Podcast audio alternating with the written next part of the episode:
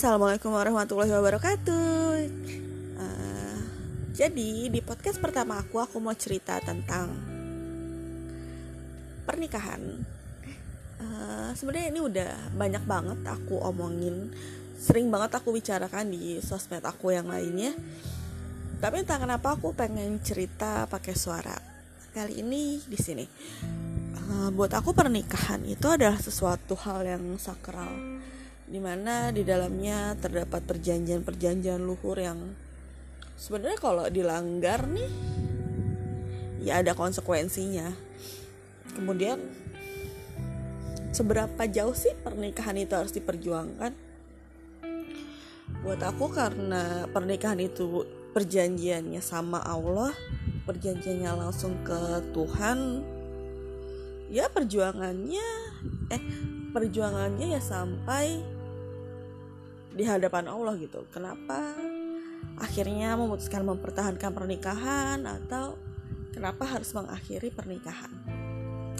Mengakhiri pernikahan tidak selamanya buruk tapi akan lebih baik kalau selama bisa dipertahankan ya dipertahankan. Tapi aku tidak memaksa. Teman-teman yang dapat KDRT dari pasangan atau beban moral dan material yang banyak banget nggak apa-apa kalau misalnya. Setelah mediasi terus nggak bisa ya diakhiri nggak apa-apa. Selama sudah dibicarakan dengan kepala dingin sudah dipikirkan matang-matang segala konsekuensinya. Nah uh, karena pernikahan ini sangat sakral menurut aku jadi yang dipersiapkan tuh bukan di hari pernikahannya aja bukan sekadar pesta bukan sekadar menunjukkan bahwa kita mampu uh, dandan cantik kita mampu sewa gedung dan sebagainya. Tapi adalah bagaimana akhirnya mempersiapkan diri secara fisik mental finansial untuk menghadapi gerbang baru bernama rumah tangga. Memasuki memasuki gerbang kehidupan yang bernama rumah tangga itu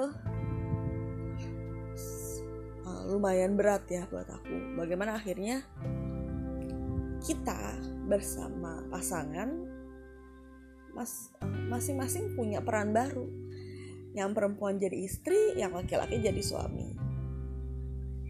Dan Rumah tangga tidak akan berjalan lancar jika salah satunya tidak mau bekerja sama. Jadi, pernikahan adalah perjuangan. Kalau satu berjuang, satu enggak, ya capek yang berjuang. Berjuangnya bagaimana tergantung visi, da visi dan misi dari pernikahan masing-masing. Uh, buat aku tidak ada yang sepenuhnya benar tidak ada yang sepenuhnya salah selama mematuhi mematuhi kaidah uh, dan atau aturan-aturan yang telah ditetapkan. Kalau aku berdasarkan norma agama uh, berdasarkan Al-Quran hadis pendapat ulama dan seterusnya aku nurut di situ. Tapi jika masalahnya adat sosial dan sebagainya ketika nggak serak nih di hati dan masih bisa didiskusikan dengan pasangan nggak masalah. Selama menemukan kata sepakat. Jadi tuh teman-teman yang sedang menuju gerbang pernikahan jangan terlalu tegang tapi jangan juga terlalu santai sehingga menggampangkan bahwa ya nggak apa-apa aku pacaran bertahun-tahun sama dia pasti dia baik. Belum tentu. Jadi bersiaplah dengan segala kejutan di gerbang baru Guys, terima kasih sudah dengerin aku cuap-cuap. Wassalamualaikum warahmatullahi wabarakatuh.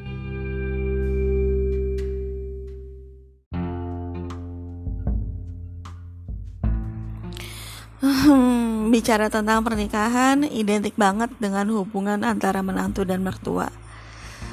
Uh, di mana hubungan ini kadang menjadi momok sendiri bagi perempuan khususnya yang berperan sebagai menantu ya Padahal tidak selamanya hubungan mertua dan menantu ini selalu buruk. Ada juga yang baik-baik kok. Sederhananya begini, bertahun-tahun mertua dan menantu hidup dengan gaya yang berbeda, pola kebiasaan yang berbeda, uh, serta tentu saja prinsip yang sudah diyakini masing-masing sejak lama. Sebenarnya sih wajar banget kalau sering berbeda, tapi ya kita sebagai menantu, sebagai yang lebih muda harus memahami bahwa orang yang lebih tua uh, tidak jarang berpegang teguh kepada prinsipnya yang kita kenal pasal 1 dan pasal 2 udah ngerti kan uh, oke okay.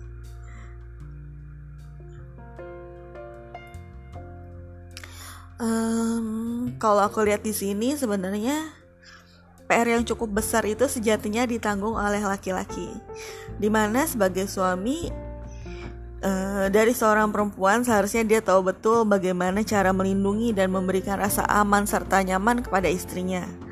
Begitupun terkait perannya sebagai anak laki-laki. Bagaimana ia harus tetap patuh pada ibunya, tetap membahagiakan dan tetap melindungi. Oh, jangan kira ini pekerjaan yang mudah. Susah banget. Makanya penting banget seni komunikasi dalam keluarga, apalagi uh, khususnya untuk pasangan yang baru menikah karena banyak banget hal yang harus dipelajari dan kadang nggak ada di buku sering banget uh, aku tuh dengar uh, ibu-ibu uh, yang bilang aku tuh pengen menantu aku nganggep aku kayak orang tuanya sendiri tapi pas menantunya melakukan uh, kebiasaan seperti di rumahnya bagaimana ia diperlakukan dengan orang tuanya, bagaimana ia hidup sehari-hari dalam rumahnya, bagaimana ia bersikap kepada orang tuanya serta kebiasaan-kebiasaannya. Ini mertuanya marah gitu loh. Marah dan cenderung musuhin. Karena apa? Karena ekspektasinya beda. Eh, nggak uh, jarang ekspektasi mertuanya itu si menantu ini uh, suka beres-beres di rumah, rajin, masak, pokoknya ekspektasinya tuh semua pekerjaan rumah ditangani, semua pekerjaan rumah tuh beres sama dia selesai, bisa gitu. Padahal realitanya si menantu ini kalau di rumah tuh ratu. Tahu kan ratu semua hal disiapin, semua hal disediain.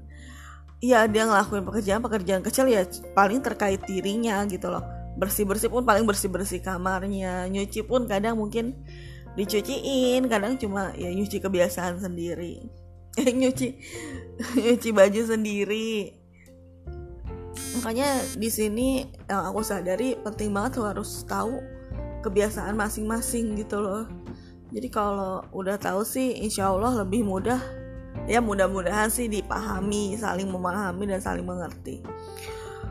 Hmm, akhirnya aku sadar sih bahwa agar hubungan mertua dan menantu berjalan baik uh, perlu banget skill komunikasi yang mumpuni. Jadi beneran harus belajar dan uh, belajar ini bukan cuma belajar uh, di buku tapi ya belajar langsung perlu waktu perlu tenaga yang cukup karena ya biar bagaimanapun biar bagaimanapun kita harus menghormati yang lebih tua kiranya cukup sekian dari aku hari ini.